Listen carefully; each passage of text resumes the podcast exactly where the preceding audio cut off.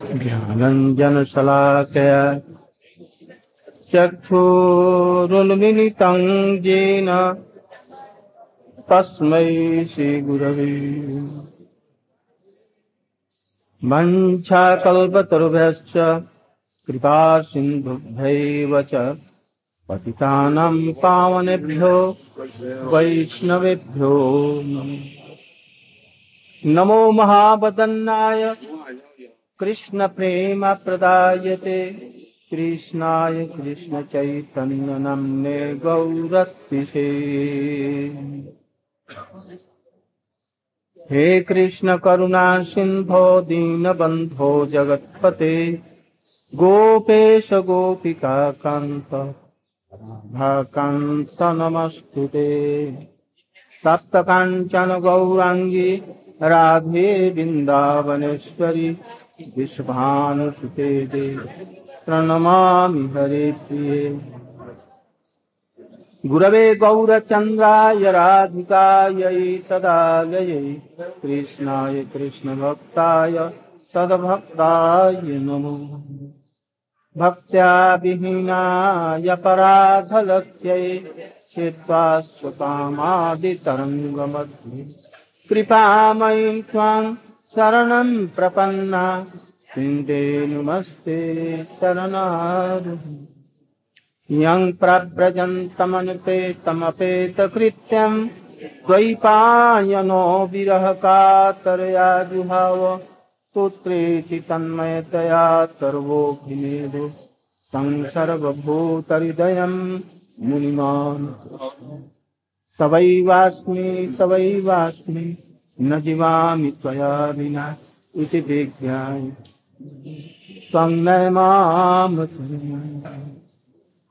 से हरि गुरु वैष्णव की कृपा से हम लोगों के श्रीमद भागवत कथा आज पंच दिवस पूरा करके छठे दिन में पहुँच रही है। उस तरह से जो लोग सप्ताह करते हैं, उसमें भी वो पाँच दिन नौम स्कंद तक लगाते हैं और एक दिन दशम स्कंद। हम लोग इस भगवती कथा में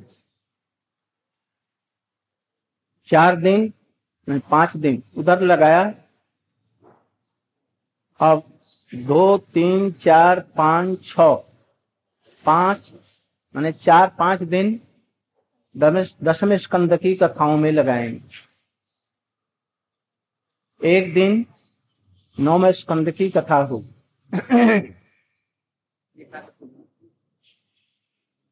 आज दशम स्कंद हम लोग आरंभ करेंगे।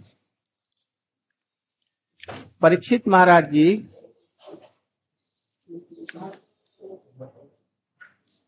पाँच दिन की कथाएँ बिना पानी पिए, बिना खाए, बिना कुछ पिए, बिना निद्रा के निरंतर सुनते रहे। हमारे रसिक सुखदेव गोस्वामी जी ने बस दो एक श्लोकों में नौम स्कंद में कृष्ण लीला का वर्णन कर दिया। और उत्तर की प्रतीक्षा कर रहे हैं, इसको दशम स्कंद की कथाओं को विस्तृत रूप में सुनने की इच्छा, अभिलाषा है या नहीं? इसलिए एक श्लोक में ही कृष्ण की ललित लीलाओं को वर्णन को दिया। परीक्षित महाराज जी ने उस कथा को सुन करके उनसे निवेदन किया। आपने सूर्य और चंद्र वंश के बड़े बड़े राजाओं की भी बातें कक्षा सुनाई और एक श्लोक में ही आपने कृष्ण चरित्र सुना दिया। मैं जानना चाहता हूँ कि कृष्ण जदु वंश में अवतीर्ण होकर के कौन कौन सी लीलाएँ की हंसेन सह। हंसेन सह मैंने अपने अंश बलदेव के साथ। तो बलदेव कृष्ण हो गए पूर्ण, और बलदेव जी हो गए अंश, अंशे न सह कहे, नहीं, अंश भी अनंत है। उनका नाम क्या है? अनंत। इसलिए ऐसा मत समझो, ये भगवान का अंश छोटा हो जाता है, थोड़ा हो जाता है। हम्म? पूर्णमिदम। पूर्णम मद? पूर्णम पूर्णात पूर्णम उदच्यते पूर्णस्य पूर्णम आदाय पूर्णम भगवान में से जो अवतार निकलते हैं वो वो भी पूर्ण ही होते हैं। अंश कोई नहीं। इसलिए बलदेव जी को अंश के साथ में कहा इसका ये तात्पर्य नहीं कि वो खंड कोई अंश है, वो भी अखंड है। इस चीज़ को समझना चाहिए और उन्होंने जो लीलाएँ कही, उसका पूर्ण रूप में वर्णन संभव नहीं है, कृष्ण भी नहीं कर सकते, कोई नहीं कर सकता। इसलिए अंश में ही उनकी कथाएँ सुनाई। किंतु अंश में भी हो, किंतु प्रस्फुटित रूप में उनकी कथाओं का होना चाहिए। प्रस्फुटित कैसे होगा? उनके परिकरों के सहित में उनकी जो लीलाएँ हैं, वो होनी चाहिए। परिकरों में उनके सखा लोग परिकर हैं, दास लोग परिकर हैं माता पिता परिकर हैं, गोपियाँ भी परिकर इनमें सर्वश्रेष्ठ परिकर कौन है? गोपियाँ और उनमें भी श्रीमती जी, उनकी, उनके अंग ही माने वही हैं, कृष्णा ही है वो। दाहिना अंग कहलाया कृष्ण और बाया अंग कहलाता है श्रीमती राधा। कोई अंतर नहीं। शक्ति शक्ति, मतो रभेद। इसलिए उनकी समस्त लीलाओं का वर्णन करें। मथुरा में जन्म लिया और गोकुल में चले गए। गोकुल में कुछ वर्षों तक लीला की, फिर मथुरा में आए। मथुरा से फिर द्वारका चले गए। इन लीलाओं को और इनके रहस्यों को भी हमको बता बड़े आनंदित हुए। बल्कि परीक्षित महाराज जी ने कहा, भगवान की कथाएँ ही एकमात्र भौरोग की औषधि है। इस लोग कहती निवृत्त तरसई उपगीयमान। बहुसधात श्रोत्री मनोभिरामात का उत्तम श्लोक गुणानुवादात। कुमान विरचेत बिना पशुपना भगवान की ये लीला कथाएँ भौरों की एकमात्र अवसर है। किंतु यदि ये आपके समान संसार से निवृत्त हुए सुखदेव गोस्वामी जैसे लोग हों और उनके मुख से यदि हो, संसार से निवृत्त और कृष्ण की भक्ति में निर्वृत्त निर्वृत्त मैंने क्या? एकदम आनंद में पगे हुए और संसार से निवृत्त हो। तो वो कथाएँ उनको प्रेम रस को भी हृदय में देने वाली होती हैं, जिससे कि कृष्ण वशीभूत हो सकते इन लीला कथाओं को केवल भक्त ही नहीं, कर्मी, ज्ञानी, जोगी, तपस्वी, कोई भी हो बस श्रद्धा मूल्य चाहिए। रुपया और दक्षिणा मूल्य से नहीं होगा। श्रद्धा मूल्य हो। ग्रंथ पर हो, लीला कथाओं में श्रद्धा हो, राधा कृष्ण के, उनके परिसरों में कथावाचक और कथा श्रोता, विशेष करके वो ऐसा भक्त होना चाहिए।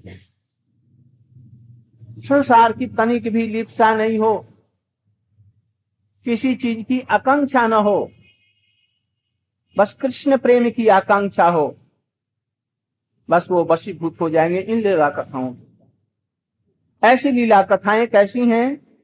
औषधि जो होती है रोग की, वो तो कड़वी होती है, कुनैन है या और। कभी कभी शुगर कोटेड हो रहती है, किंतु फिर भी वो भीतर में जाकर के कड़वी बन जाती है? किंतु भगवान की लीला कथाएँ ऐसी नहीं है। इसको मुख से नहीं पान किया जाता। इसको पान किया जाएगा, कानों से पान किया जाता है। और ये कारणों के लिए अत्यंत सुंदर, आस्वादपूर्ण। और यदि इन कथाओं का जो श्लोक इत्यादि हैं, या कथाओं का यदि लीला रस का आस्वादन यदि करे, अर्थ के समेत, व्याख्या के समेत तो वो बड़ी रसायन हो जाती है कानों के लिए और हृदय के लिए भी बड़ी रसायन हो जाती है। एक आदमी एक सौ आठ बार क्या एक हज़ार आठ बार श्रीमद भागवत का पूरा पारायण कर लिया, पूरा। और एक व्यक्ति, एक श्लोक निवृत्तरसई रूपगीयमाना बस एक श्लोक का। और बड़े भाव के साथ में अर्थों का आस्वादन करते हुए और कृष्ण लीलाओं का स्मरण करते हुए। एक श्लोक। फल किसका अधिक हुआ? एक श्लोक का। यदि हम एक हज़ार आठ बार भी पढ़े, हृदय में भावनाएँ नहीं आई, उसका अधिक है उसका भी। वो भव सागर से तार देगी मोक्ष दे देगी। जिसको भक्त लोग मोक्ष नाम से ही बहुत दूर रहते हैं, वो मोक्ष उनको मिल जाता है। आप लोग में से कोई भी व्यक्ति मोक्ष के लिए इच्छा मत करेंगे ये कथा सुन करके मोक्ष हो जाए। कहते हैं कि जो लोग पान, बीड़ी, सिगरेट अफीम गंजा, भाँग चाय बीड़ी, सिगरेट, अफीम, गाजा, भाँग। इनकी ही आसक्ति नहीं छोड़ सकते। वो नाक में सुंघने की एक होती है ना? नशी लेकर के कथा भागवत में आते हैं। उसकी भी आसक्ति नहीं छोड़ सकते। तो वो संसारिक आसक्तियों को कैसे छोड़ सकते हैं? और फिर भगवान के कथा में उनको रुचि क्या होगी? साधारण सी चीज़ नहीं छोड़ परीक्षित महाराज ने कैसे कथा सुना? धुंधकारी ने कैसे सुना? नारद जी ने कैसे कथा सुनी? इस तरह से एक कथा सुननी चाहिए। इसलिए निवृत्त तरसई उपगी अमानत निवृत्त संसार से निवृत्त उपगी अमाना उपमाने गुरु समीपे, गुरु के समीप पढ़ करके व्यास के निकट नारद के निकट पढ़ करके और निरंतर हरि कथा का चिंतन करने वाले सुखदेव गोस्वामी का, या वैसे महापुरुषों के मुख से यदि सुना जाए तो भौ भौ सभी के लिए राम बाण ये कथा है। श्रद्धा से सुना जाए तो क्या? श्रद्धा से भी नहीं हो तो भी यदि सुने तो उनको अर्थ की प्राप्ति तो ज़रूर हो जाएगी। संसारी कामनाएँ हो, पूरी हो जाएँगी ज़रूर। और यदि कोई इच्छा नहीं रही तो मुक्ति मिल जाएगी। और भक्ति की एकांत इच्छा रही, एकांतिक भक्ति मिल जाएगी। और प्रेम की इस प्रिया रहे तो प्रेम भी मिल जाएगा। यहाँ तक कि नारद इत्यादि को जिस प्रेम की लालसा तो बनी, किंतु मिला नहीं, वह गोपी प्रेम भी भागवत की कथा से ही संभव पर हो सकता है। इस कथा को जो लोग नहीं सुनते हैं, या अवहेला करके सुनते हैं या कथा हो रही है, सो जाते हैं, सो जाती हैं। उनके समान आत्मघाती जगत में और कोई नहीं। आत्मघाती मैंने क्या? अपने आप खुद कसी कर लेते हैं, बीज खा लेते हैं, रेलगाड़ी के नीचे मर जाते हैं। वो आत्मघात नहीं है। आत्मघात ये कथाओं से जो वंचित रह जाते हैं, ये आत्मघात है। मनुष्य जन्म मिला था अब कोटि कोटि जन्मों के बाद में मनुष्य जन्म मिलेगा कि नहीं? या मनुष्य जन्म भी मिल सकता है, किंतु ब्रज में, मथुरा में जन्म मिलना बहुत कठिन। यह भी भगवान की कृपा से संभव हुआ है। इसलिए ऐसी कथाओं से यदि वंचित रह जाएँ, हमारे यहाँ हमने कह दिया है, हमारे यहाँ दक्षिणा की कोई आवश्यकता नहीं है। बस तुलसी का पत्ता बस ले हमारे जितने ये बच्चे लोग बैठे हैं, ये कर रहे हैं। इनको एक पैसे की दक्षिणा की आवश्यकता नहीं है। बस यही दक्षिणा की आवश्यकता है। आप श्रद्धा के साथ में सुन। बस इसी की आवश्यकता है। परीक्षित महाराज जी का प्रश्न सुन करके और इस प्रकार से उन्होंने प्रशंसा की हरि कथा की और गुरु की, उनका हृदय उमड़ आया आनंद से। और वो बड़े प्रेम के साथ में भागवत की कथा आरंभ उनके हृदय में भगवान की लीलाओं का रस एकदम उमड़ पड़ा। स्मृति में आने लगी। उसमें वो बह गए। क्या सोच देखा जी कृष्णा अब जन्म लेने वाले कृष्ण लीला के कारण क्या है? जगत में आने का वैवस्वत मन, मनवंतर में द्रोण और धरा नाम के बसु, द्रोण नाम के बसु, और पत्नी उनकी धरा। द्रोण माने पर्वत, धरा माने पृथ्वी। हज़ारों वर्षों तक ब्रह्मा जी की तपस्या की, आराधना की। दस हज़ार वर्ष के बाद में ब्रह्मा जी ने कहा कि क्या चाहते उन्होंने कहा कृष्ण के चरणों में हम प्रेम चाहते हैं। अहेतुकी प्रेम हम चाहते हैं।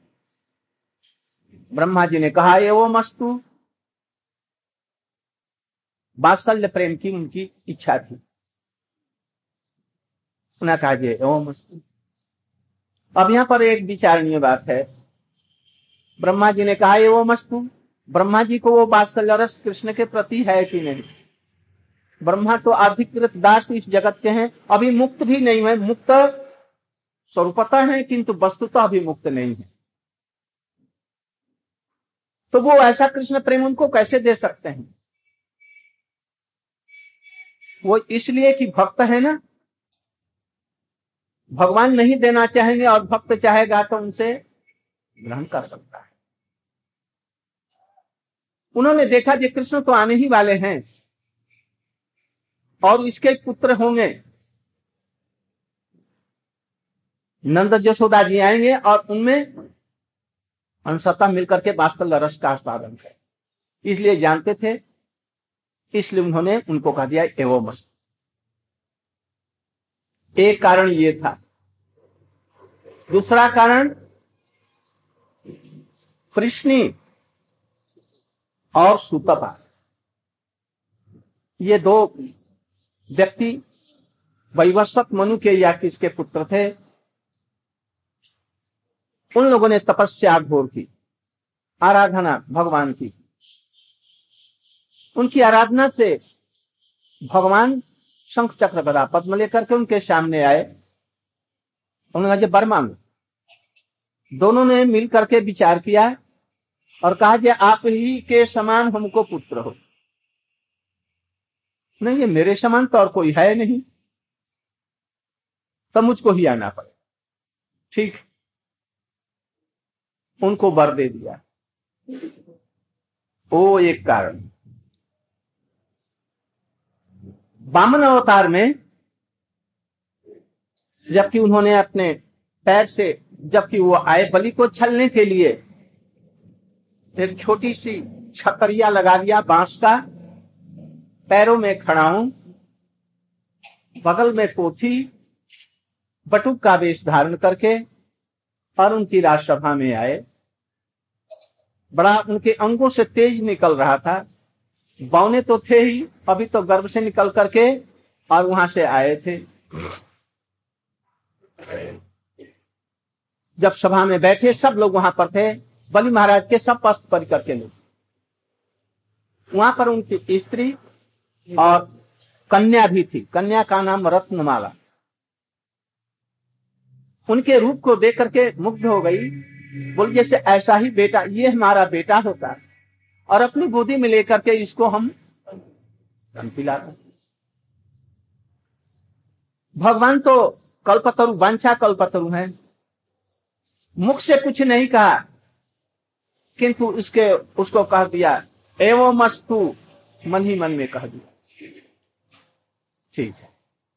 थोड़ी देर के बाद में भयंकर रूप धारण किया। पृथ्वी को एक दग से माप लिया, दूसरे को ब्रह्मलोक तक, और तीसरे से उनको भी माप लिया, और उनको बाँध करके और वहीं पर छोड़ दिया। उस समय देख करके उसको बड़ा भारी क्रोध आया। ये लड़का है किंतु बड़ा दुष्ट लड़का है। मैं इसको दूध पिलाऊँगी मैं इसको बीज पिला करके इसको मार डालूँगी। बड़ी विकराल रूप धारण करके दैत्य लड़की थी ही। बस उनको मारने के लिए दौड़ी बा, बामन देव। बली ने उसको पकड़ लिए। तो उसकी एक ये इच्छा थी जो मैं इसको विष पिलाऊ प्रभु ने कहा, ये वो मस्तु ऐसा भी हो। दोनों को उसको कर दी उसके लिए भी सुजोग उसको देना था। सुर्प सुर्पनखा राम और लक्ष्मण जी बैठे हैं सीता जी के साथ में पर्ण कुटीर में। बेणी बाँध रखी है जटाओं की, जो जटा। धनुष यहाँ पर है, बाण तर्कस यहाँ। सोलह वर्ष के किशोर किशोरी। लक्ष्मण भी अपूर्व सुंदर। रूप को देख करके मुग्ध हो गई। आई थी इन को मारने के लिए ही। किंतु रूप देखते ही मुग्ध हो गई और राम के पास में निवेदन किया ये तो मानुषी लड़की है।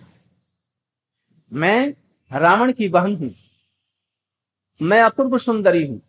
आपके समान कोई युवक नहीं, हमारे जैसा कोई युवक नहीं। मैंने आपको ही पति के रूप में वर्ण कर दिया है। अब आपके तरफ़ से एक बस अनुमति होनी चाहिए। नेताजी हमारी तो ये पत्नी है ही है। मैं दूसरी पत्नी को नहीं ग्रहण कर सकता। हमारा भैया के पास में अभी कोई पत्नी नहीं है आप चले जाए। उनसे कहो। वो लक्ष्मण जी के पास में गई। कहे आप बहुत सुंदर हैं। मैं आपसे विवाह करना चाहता कहे तू नौकरानी बननी चाहती है? अरे तुम राजरानी होनी चाहती है। तुम राजरानी होने के लिए योग्य है। इतनी अपूर्व सुंदरी, विश्व में तुम्हारे समान कोई सुंदरी नहीं। और तुम हमारे भैया है ना, वो एक का दो क्या हज़ार शादी कर सकते हैं, और तुम राज रानी ही बनी रहेगी। और तुम्हारे रहते हुए दूसरे से वो प्यार करेंगे, वो तो तुमको ही प्यार करेंगे। उन्होंने ठठोली की उससे बोली सुपना ने देखा, जैसे ठीक ही कहता है, ये तो सेवक है इसकी, मैं यदि स्त्री बनती हूँ तो सेविका हो जाऊँगी। फिर रामचंद्र जी के पास में गई। रामचंद्र जी ने फिर उसको वहाँ से लक्ष्मण जी के पास में भी अब वो विकराल रूप धारण करके सोचा, ये सीता को पहले खा जाऊँ और इसके बाद में बाध्य होकर के शादी करें। यह विकराल रूप देखा रामचंद्र जी ने कहा, इसे दिलगी करना अच्छा नहीं है।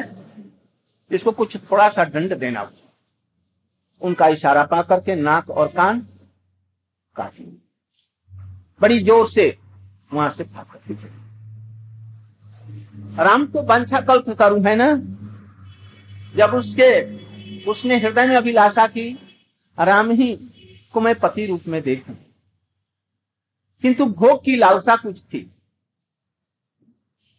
उसके अंदर में कामना थी। और भक्ति में पहले निष्काम हो करके तब फिर भगवान की सेवा के लिए बात होनी चाहिए।